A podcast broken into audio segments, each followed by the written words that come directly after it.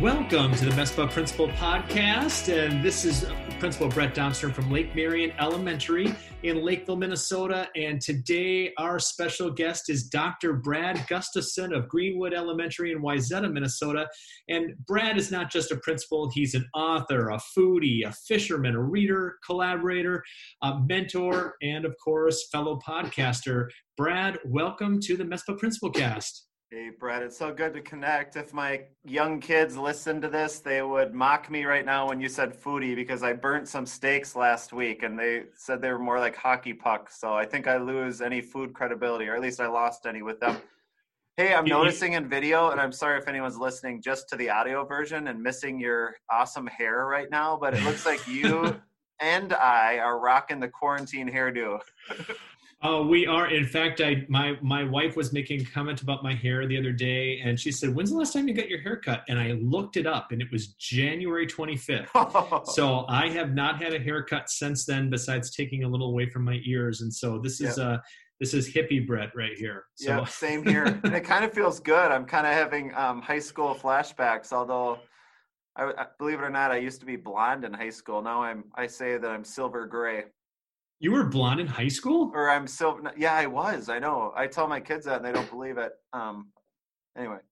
Yeah, that's well. I'll tell you what. It's it, it's funny how we all change. Uh, here, here's a little something, Brad, that you didn't know. I used to have hair down below my shoulders. Like I, I grew no my hair out when I was in the '90s. When yeah, back in college, I had grown my hair out, and when I did my first student teaching, I was like, I'm gonna cut my hair and like look professional again. And uh, yeah, and, and then I've never gone back. Obviously, it's that is a fun Brett fact that I never right? knew. I love that. Yeah, it was. Uh, I remember all the phases of growing it out, and then like once it finally got long enough, I could put it in a ponytail. I cut it off. So go go figure. But the '90s guys had long hair. Like you saw yes, more people. and I had longer, hair. not not like you're describing, but more kind of the front. The only way I could say more of like a surfer look, and I split it down the middle. And I thought it was the coolest thing. My wife kind of mocks me to this day, so maybe it was maybe it didn't look as good as I thought it did. But man, it, it was nice to have hair. Things have kind of receded over time, but what do you do? It's it's it's the aging process for all of us, right? So should, so you know, Brad, real, I mentioned. Oh, go ahead. Here's a joke for Rachel in the MESPA office who maybe helps out with some editing here. Like this would be the real point to start this podcast because this is. I'm sorry to disappoint Brad, but it's been all hair and and reliving the glory days so far. Maybe we'll substance can we can we cut that all out? Um, but uh, well so so now so now here we actually so now to to kind of get to the meat of this brad you you yeah. wear a, a, lot of hats and and you know you're you're also an, a nationally distinguished principal. I mentioned an author before and and one of the first books that you wrote was renegade leadership. And, and i have to say that it was instrumental in in the way i think of digital leadership but it doesn't have to be the focus of what your leadership is. It happens to be a component of how you can lead and how you can utilize tools. Talk a little bit about how you came to decide to write Renegade Leadership. Like, what led you to that path? Yeah, great question. So, what um, when we wrote Renegade Leadership, and I, I just use that intentionally because it has over 30 different educators' voices and stories and examples in it. But the spirit of the book is kind of, and was like asking would you want that for your kids in in the day and age that they're living in that we're living in? Would you want that for them? Or could it be different? Should it be different? Could it be better? Um, should we relook at that? You know even things that worked incredibly well five or ten years ago um, have they evolved a little bit more and we just and we also need to do that? So that was kind of the spirit of it. It was a little bit um, manifesto. I don't even know if I should use that word because I'm not totally sure what it means, but it was kind of like a stake in the ground. Like, here are the things that um, a lot of us think are important, and we're always learning, and our thinking can change. But it was a framework to to look at things uh, from a leadership lens too, like even staff meetings and communications and working with kids and newsletters and the list goes on and on and on. Community engagement um, through a lens of I called it the code, the renegade code, which I still yeah. use and think about like on a daily basis, and just the four really basic levers, and not that we have to play or putts with all the levers at once, but maybe just adjusting one lever on one tradition that you're doing, or one assembly, or one distance learning Zoom meeting to see how the result might be more um, engaging or responsive to the needs of the the staff. And ironically, Brett, I've um, finding like I'm looking, I'm re-looking at that book more and more the last couple weeks and months um, than I had for a year or so. Um, and I think with some of the distance learning stuff, it just it just prompted me to circle back to it, and partly because everything in that book is underpinned by the importance of connectedness and relationships it's not just you know let's do fluffy tech let's get out the drones and kaz- kazoos and have fun but it's really like how might we make this thing called education that we get to do together more meaningful for the kids and the people we serve so you know it's interesting that you mentioned code because your most recent blog post um, just from last week you you revisited that and and and writing about it and when you so, so Brad, what is making you? Because uh, I'm, I'm a person like we record this episode of the podcast, and and this will be a great conversation, and I'll be thinking about it. But I don't go back and listen to it again. Part of that's because I can't handle hearing myself. But the other part is is like you, kind of go, okay, I put a lot of energy into preparing for this. We had this conversation, and then we move on.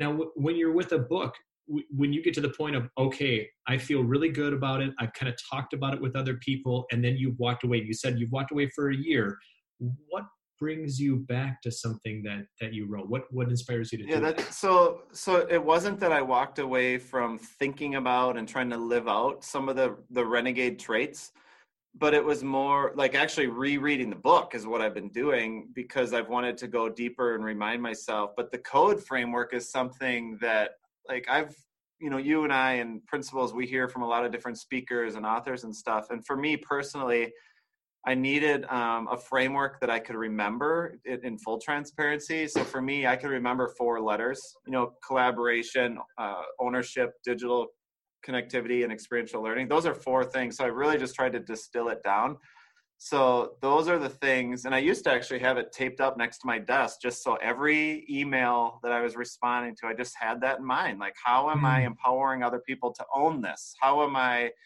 is this an experience or am i trying to take the easy way out or the, the path that's been traveled a hundred times that might not be serving kids as well as we wanted to now? Um, kind of fortunately i no longer have it pinned up next to me partly because you know you train yourself to think about something every day and it just kind of becomes second nature. But going back to actually read through the pages and the stories it was more just this sounds really weird but i'm the type of person i'll watch a movie and then three years later i can watch it again and it kind of almost feels like i'm watching it the first time. That's really scary but um that so th- that was it for the book too. It's like geez i'm gonna reread this just to make sure i'm not missing anything or kind of remind myself of what i've always been passionate about but just i'm gonna read it again so. Well and what is your core and what has evolved i'm sure like when you're writing and you're and you're really putting all this energy into collaborating with others and thinking about what it is you want to put into words um, in that constant revision and editing process you, if you come back another year later it's like okay so what have i learned since then? What and what would i if version two came out what would i would i be changing? Because i think in, in leadership as principals we like your first your first three years where you're just absorbing everything and and you're figuring out how does this fit into my core my values. And then your next three years you have so much more that you can uh, you've seen patterns. You've experienced things where you can now guide and lead in a different way than when you're first learning how to be that leader. Um, i just i think that we're constantly building ourselves into being being somebody uh, the next evolution right? Um, we are. Yeah. And i've heard people say like you're never really done writing a book you just kind of have to say goodbye and part with it otherwise you'd be constantly rewriting and and updating it. As you were kind of reflecting there i was reflecting back like what would i change? Um, certainly some of the examples probably in the book but some things like the code framework um, because it because of everyone whose voice went into it and the passion and the research that it was student centered and and trying to give ownership to the people that we're serving and the people closest to the work. Um, something that principals like we're not always the best at, or it's a continue like it's a daily commitment. We have to get up and keep honoring the people who are in classrooms.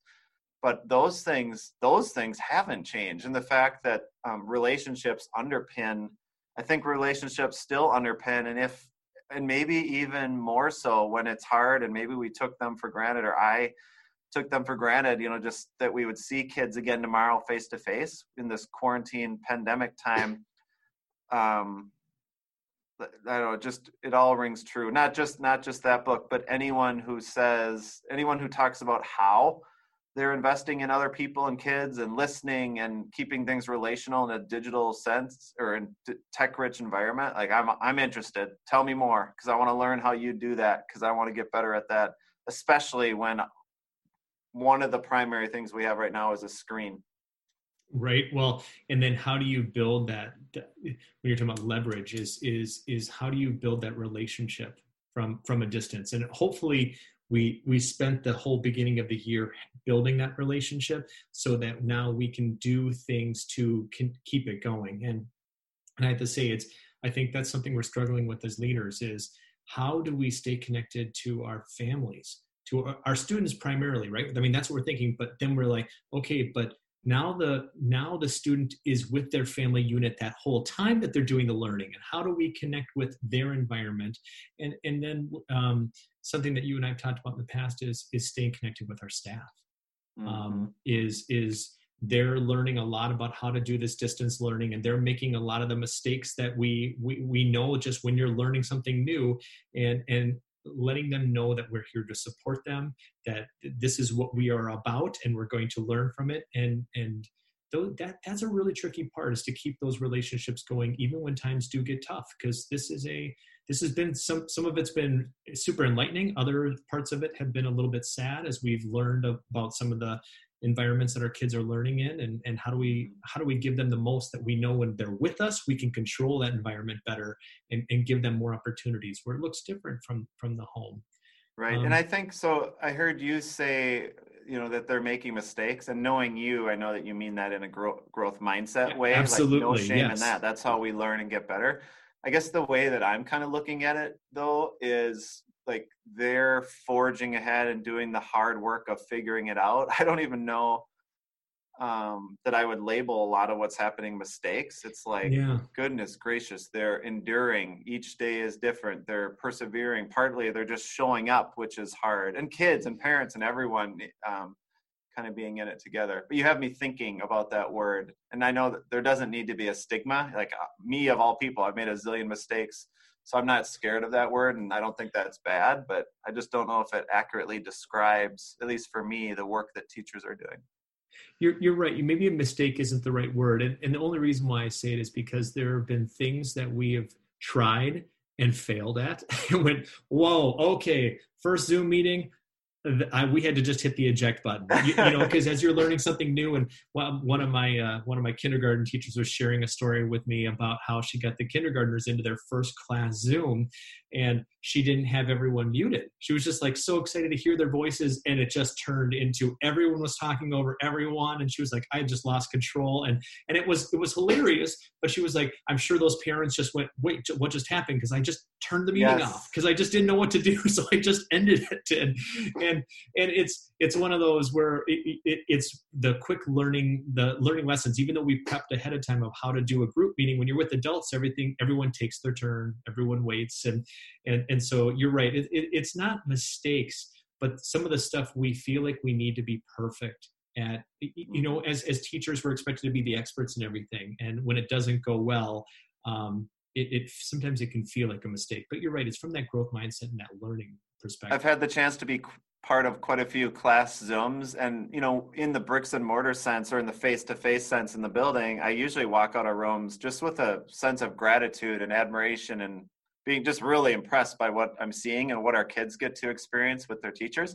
But in these Zoom meetings, I'm like, oh, bless you. But, you know, oh, it's amazing. Like, I was in one recently, and one of the kiddos uh, was just filming their pet rat the whole time. You know, it just, and the teacher was just having a great conversation, rolling. And of course, there were 21 other things, or what, you know, 25 other things happening on screen. And the teacher just was so gracious and kept things moving and engaged with kids and showed them love and here i am kind of like squirrel or rats you know it's just it's just something special that um it just you know unless you're living it like our kiddos and parents and teachers and principals to a certain certain degree you just couldn't really explain some of the educational side of this stuff hats off hats off to our teachers because they they are doing they're doing some pretty amazing things um, with not a lot of time for preparation for what this looked like. And uh, I, I, hope that it will be we'll be able to take a lot of these lessons that we're learning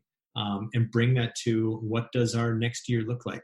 I, I think we have just college does one thing to teach you a lot of lessons, right? You can read, you can hear about theory, you can figure out how that how, how that changes your practice. But when you are practicing and having to revise a lot, I, I think that's going to really help all of us be better when we come back together again.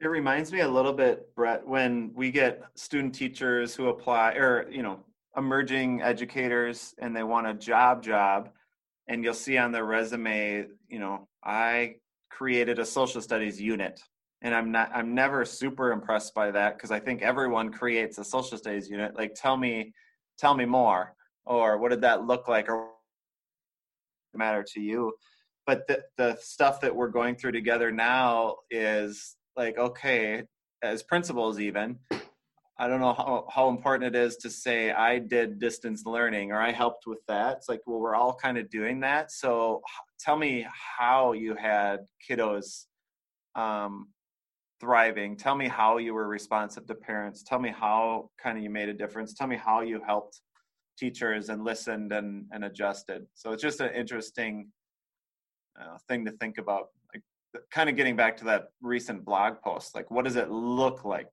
You know, why does it matter? Tell, give me, give me the depth. What were you wrestling with, and what solutions did your team? What what solutions were born? What new thinking that led to deeper meaning and impact resulted? It's uh, and, and that reflection is such a key piece whether you're new to career or whether you're just experiencing a lesson in a day is is really how do we how do we get better from this or what did i learn about some students because that's what i think is oftentimes we're we're just talking about end of the year grading and like the hold harmless factor and and what did we learn about some students and what they because some students have actually thrived we've done really well with having like yeah. prescriptive knowing what's happening this week and they're they're participating in all the uh, chats and they're and it, it surprised some people like wow i never would have expected this would be in your wheelhouse and i mm-hmm. it's fun hearing teachers talk about i never knew this about this child and, and so, so when that. you say that this is really this is exciting to me when you say some kids thrived, which I've seen too, like, wow, that's great. Glad that you're loving life and getting a lot out of this. It reminds me of what you said right when we first started today. I don't know if we had even hit record yet, but talking about um, like what are we going to carry over once the school year starts, whether it's a hybrid model or something similar or more of a traditional model. But like those are the conversations I'm excited to have specifically. Like, would you notice that actually in this in these tragic times what actually really helped kids and what were they excited about? And then how do we and why was that? You know mm-hmm. what what's different about it? And what did we miss before? And what might what might we be able to do with more kind of ongoing res- resources and sustain pd in that and support? Like what if we actually made some real changes based on some of the silver linings and positive things that we saw Absolutely. And, and Brad, you and I years ago have had the conversation about standardized testing.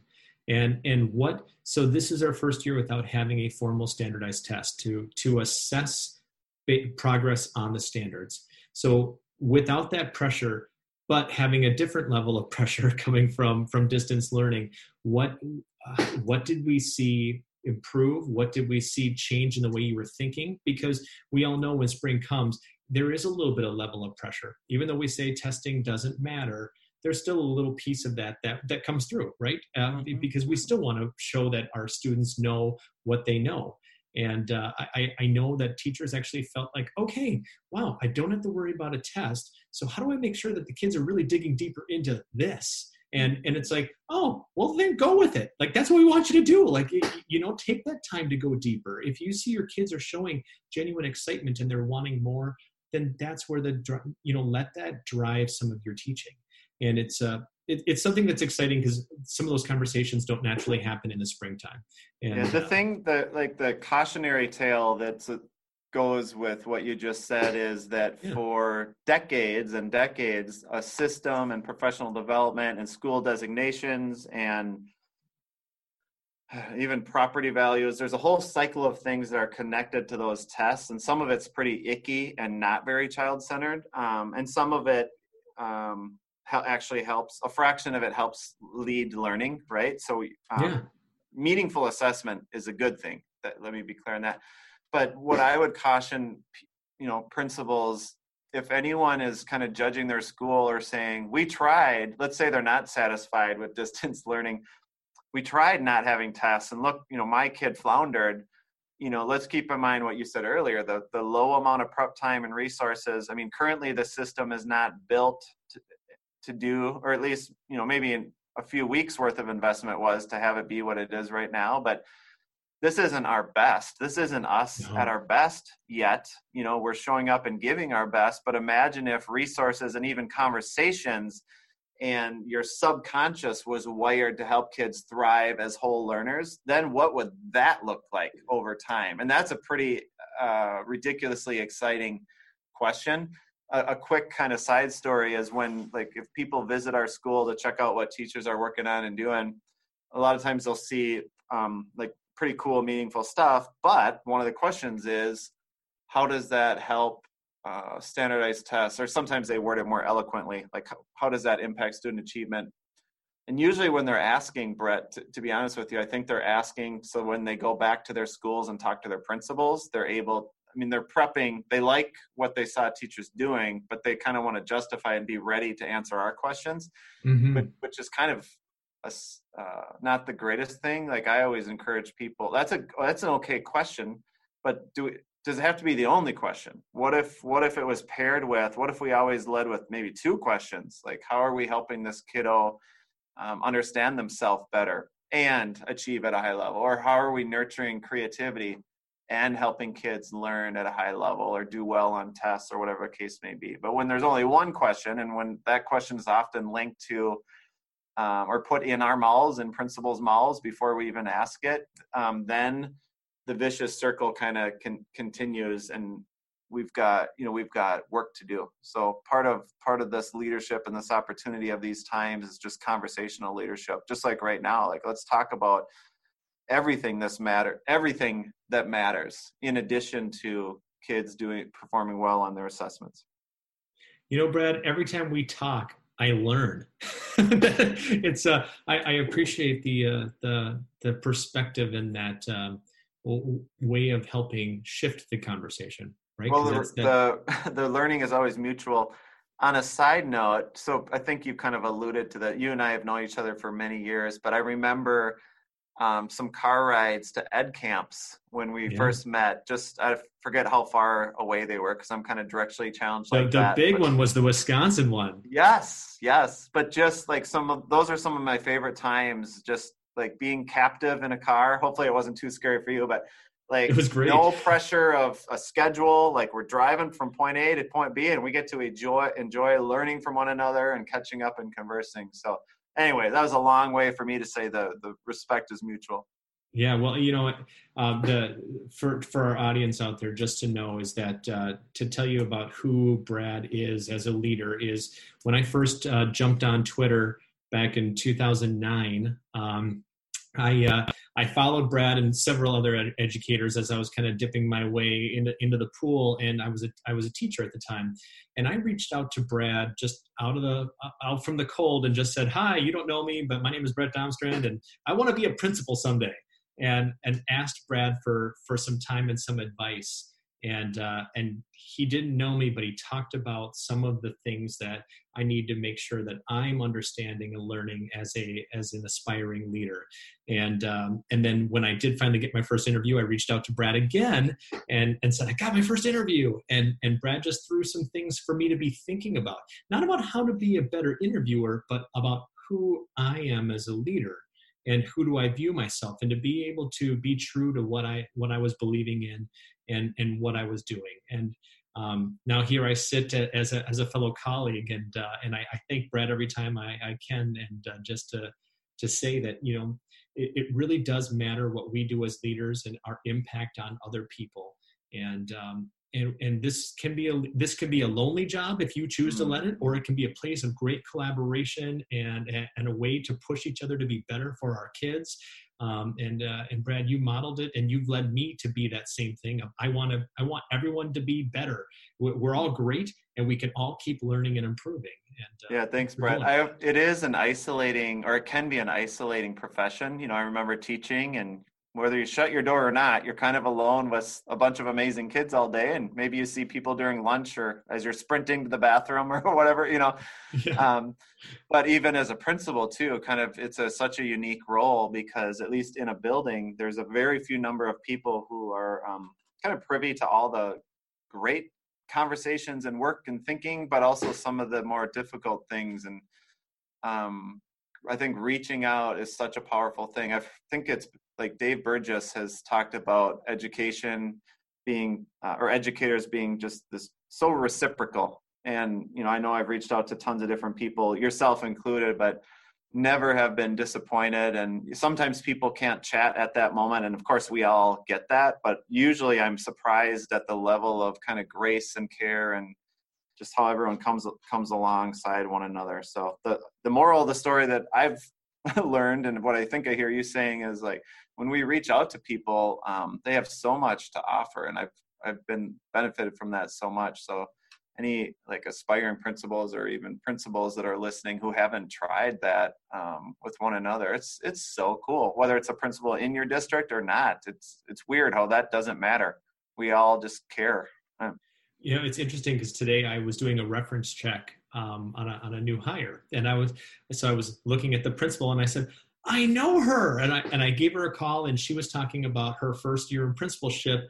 And we had we had talked early in September during an early career principal training for, through MESPA. And and I and I talked to her about what she's learned and what she's identified her about herself as a leader.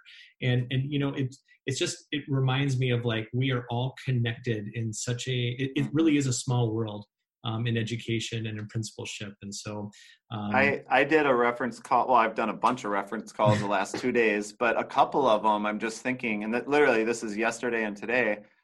You know, your phone is at, you can see the timer on it or whatever. And it's like, goodness gravy, this principal has given me 40 minutes of their life just to talk about someone who hasn't even worked in their building for a year or two and I think that says a lot about the principal, but I also think it says about how much they care about the people that they serve, i.e., teachers who they just want to share what the great things they know about them and support them and have them land in a great spot. It's just a really cool thing. And that's probably another element that um, I know when I was a teacher, I didn't think too much about unless it was a principal maybe doing a reference for me. But like there are um, it's just really cool. It's really cool to have someone be so giving of their time.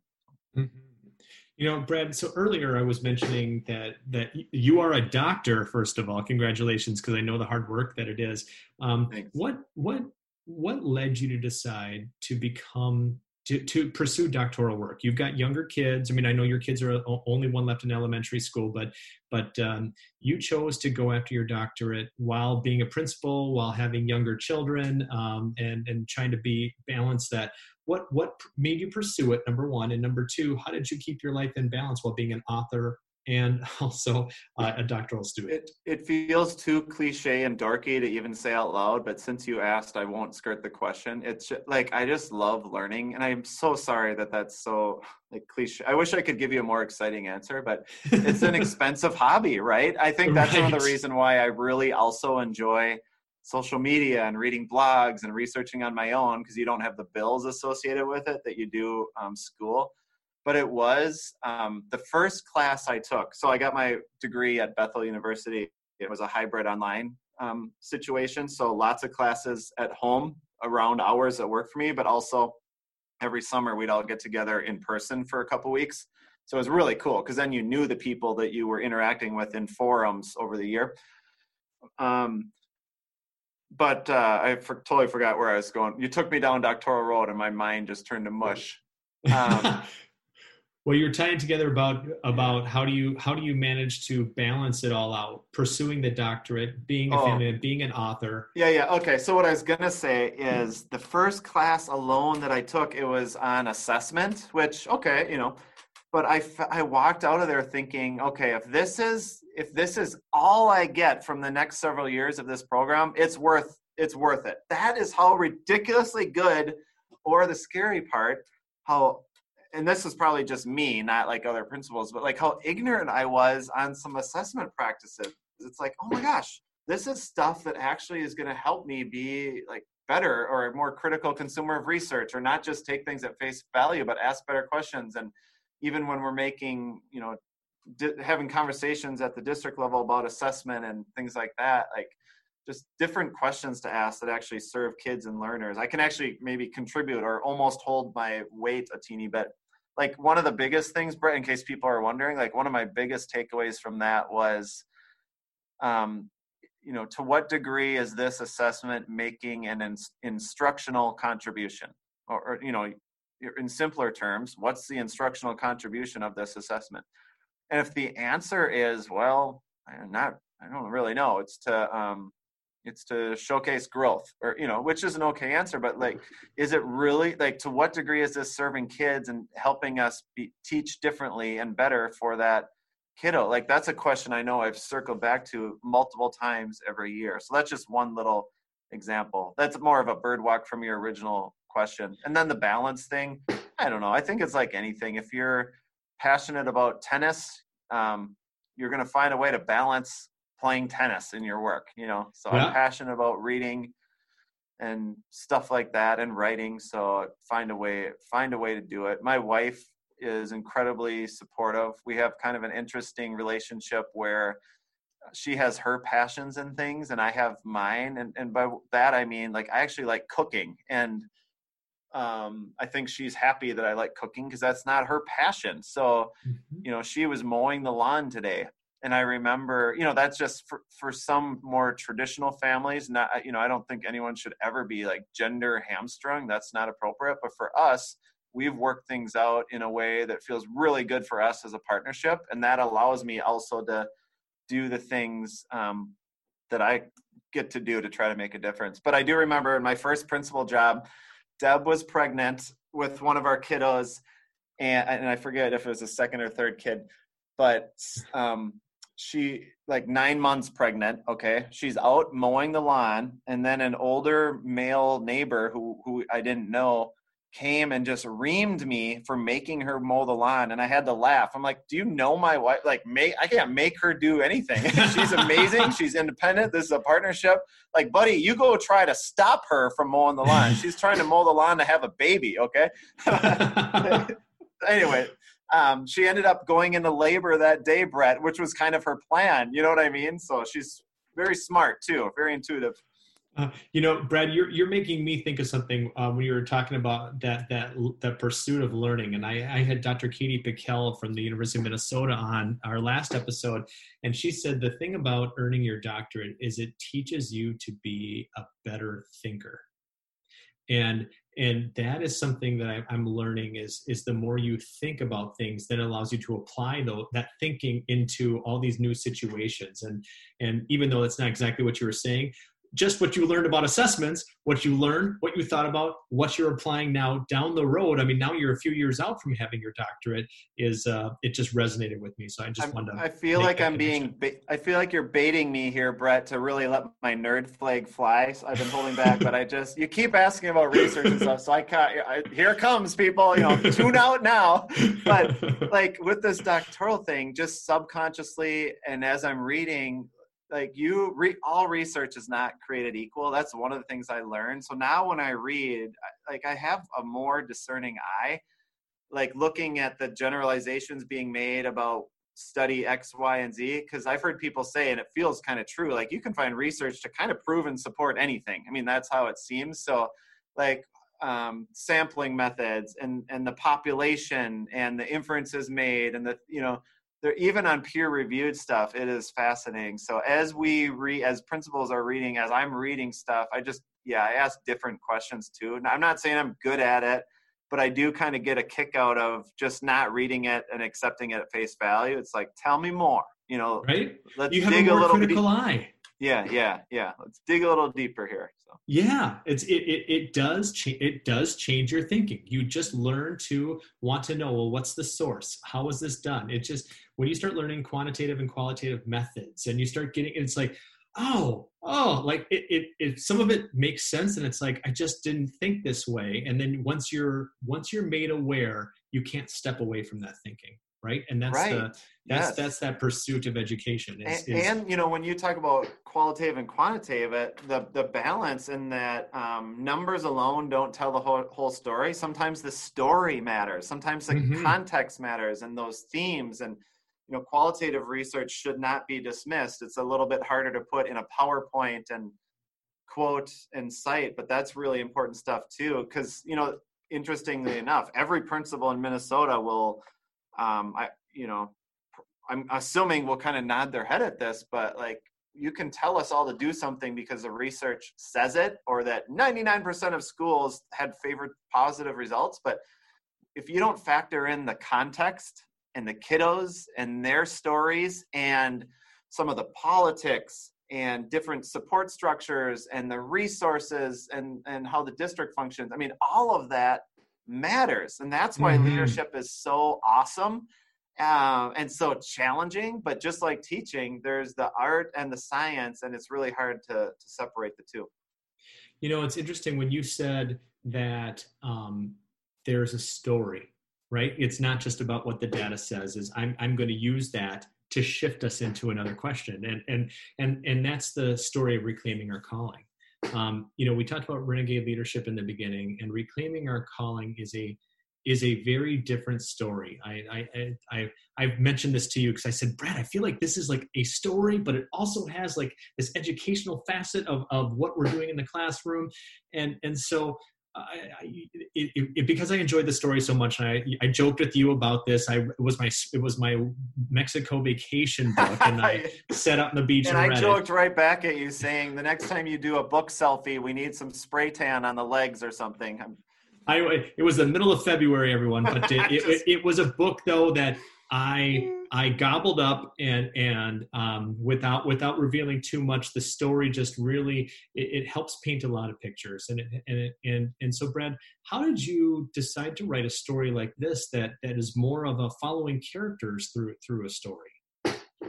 Yeah, so uh, um, it's I love creating. I love challenging myself and stretching myself, and I love reading books, including PD books that incorporate stories. Like Jimmy Casas is an example, or if you hear a George Couros keynote, there's so much heart and stories that helps you apply the lessons and the principles and the thinking and, and kind of really makes them sticky. And I wanted to write a book that I wanted to read.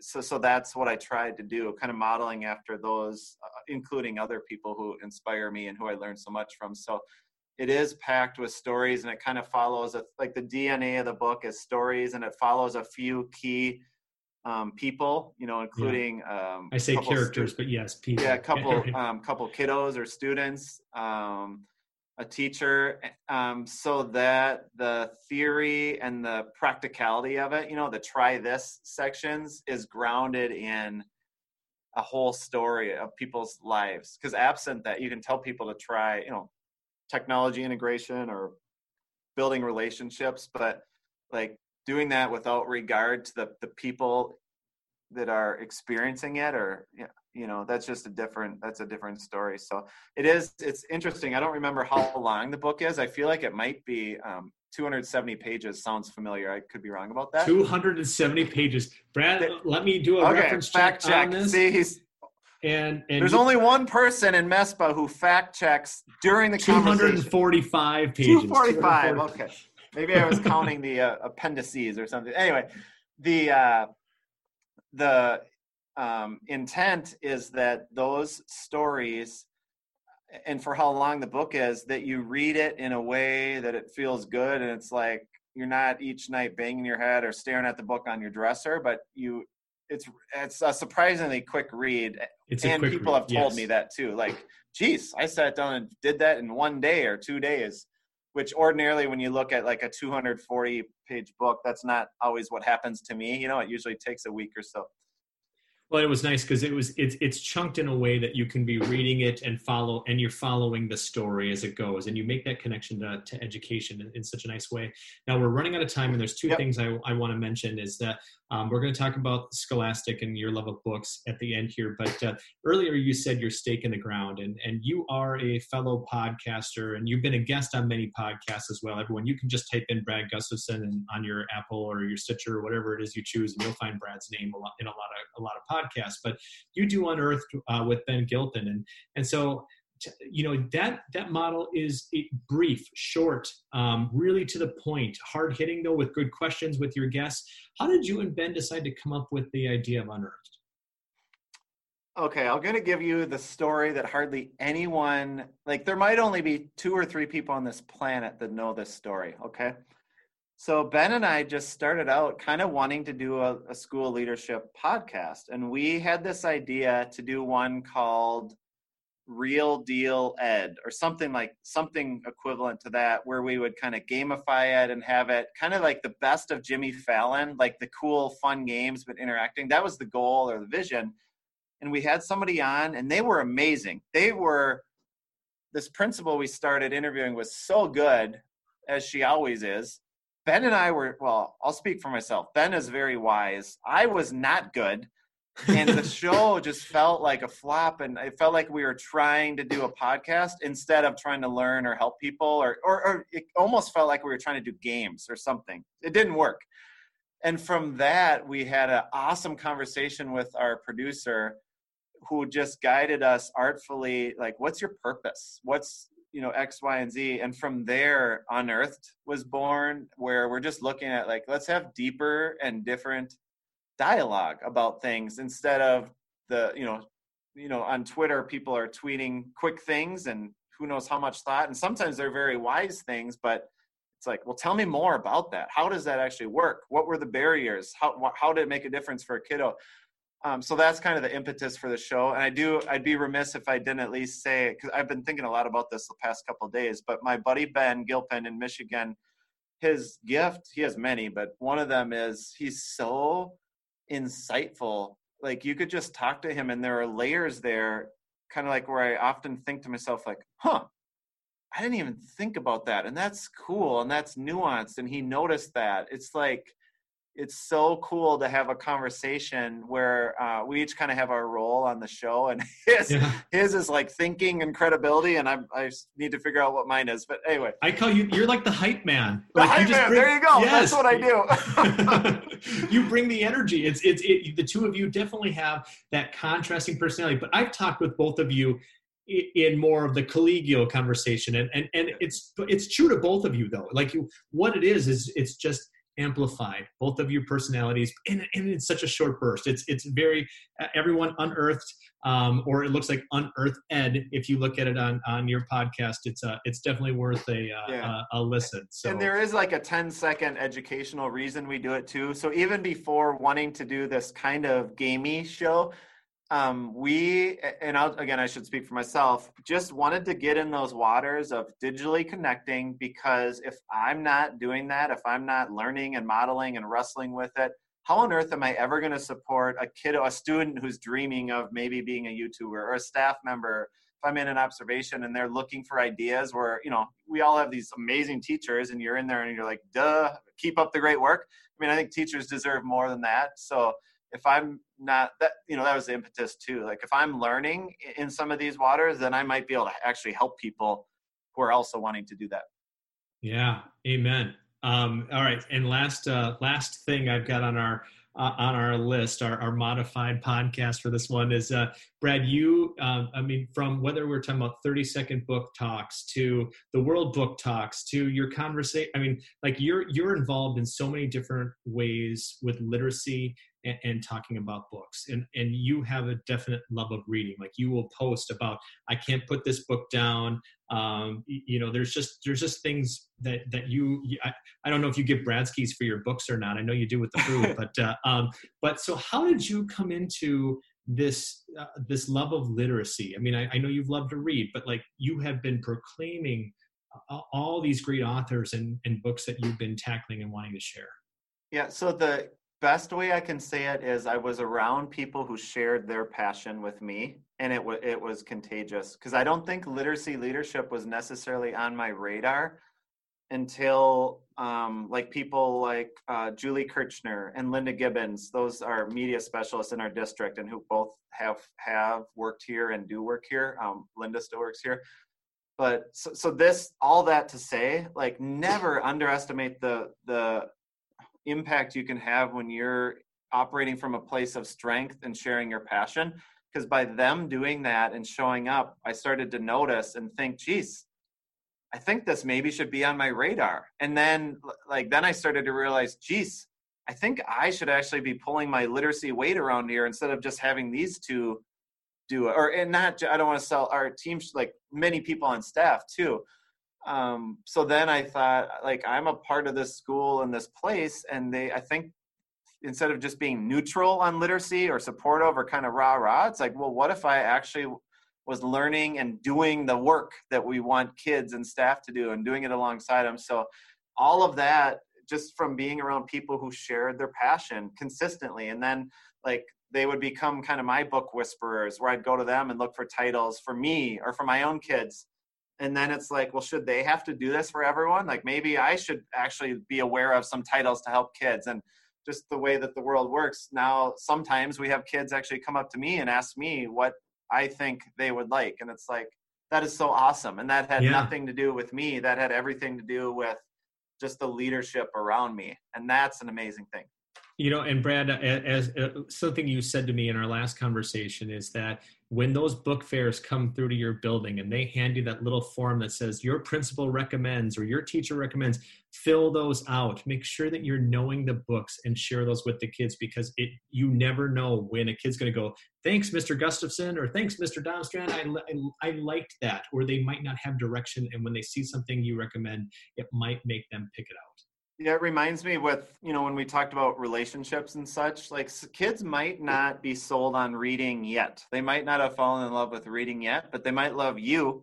They might respect and admire you, whether you're a teacher or principal. So when you bless a book, to kind of use Donald Miller language, or when you endorse or book talk and say, I enjoyed this book, you might have kids actually fall in love with reading or at least give it a shot just because they care about you and that's a really powerful big deal and responsibility and we probably don't give ourselves enough credit for the fact that kids look at us in in that way in, in, in lots of different ways but that's that's one of them well, Brad, I, I, I, we went way over again, and I, am grateful for it because I, I just enjoy our conversations. And uh, if I wa- I was gushing over your haircut or your you know your hairdo for the first ten minutes, I apologize, Brad, but it was worth it.